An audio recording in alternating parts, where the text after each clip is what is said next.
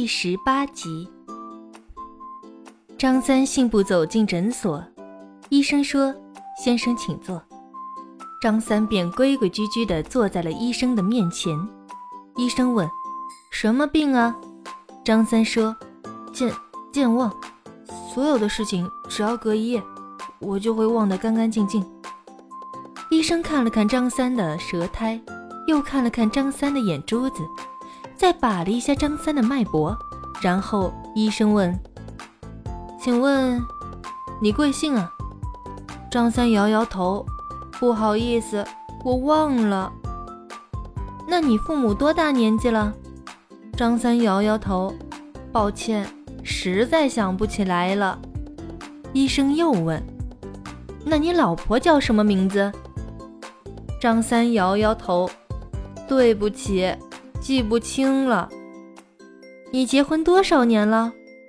张三依然摇头。你生的孩子是男孩还是女孩？张三还是摇头。那么，请问先生，你昨天做了些什么呢？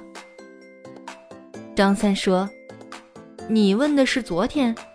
哦，只记得昨天单位发了工资，其他的事情我全都忘记了，真的都不记得了。”医生说：“请问先生，每月的工资是多少？”张三认真摆起手指头来：“每月工资应该是一千九百八十七元五毛，嗯，还差十二元五角满两千呢。